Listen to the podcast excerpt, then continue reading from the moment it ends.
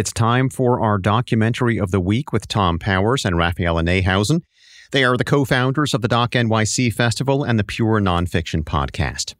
Tom has this week's pick. The documentary Casa Susanna tells a story that remains secret for decades about a Catskills haven for transgender expression that lasted from the late 1950s to the early 60s.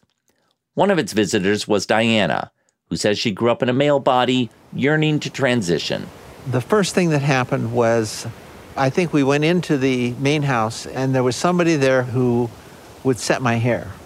Now, I never had my hair uh, curled ever. And uh, it was just the most exciting experience. it was unbelievable to me. Diana's memories are visualized by old photographs, and it's a miracle they still exist.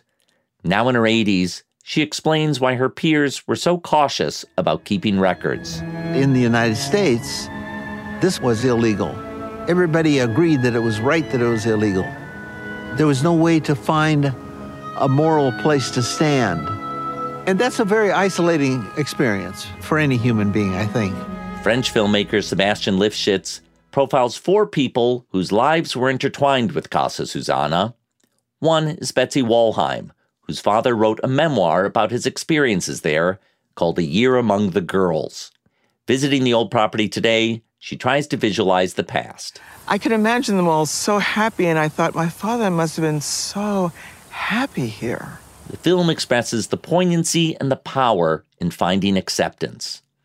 Casa Susanna is now streaming from PBS's American Experience. For more information, visit wnyc.org slash docs.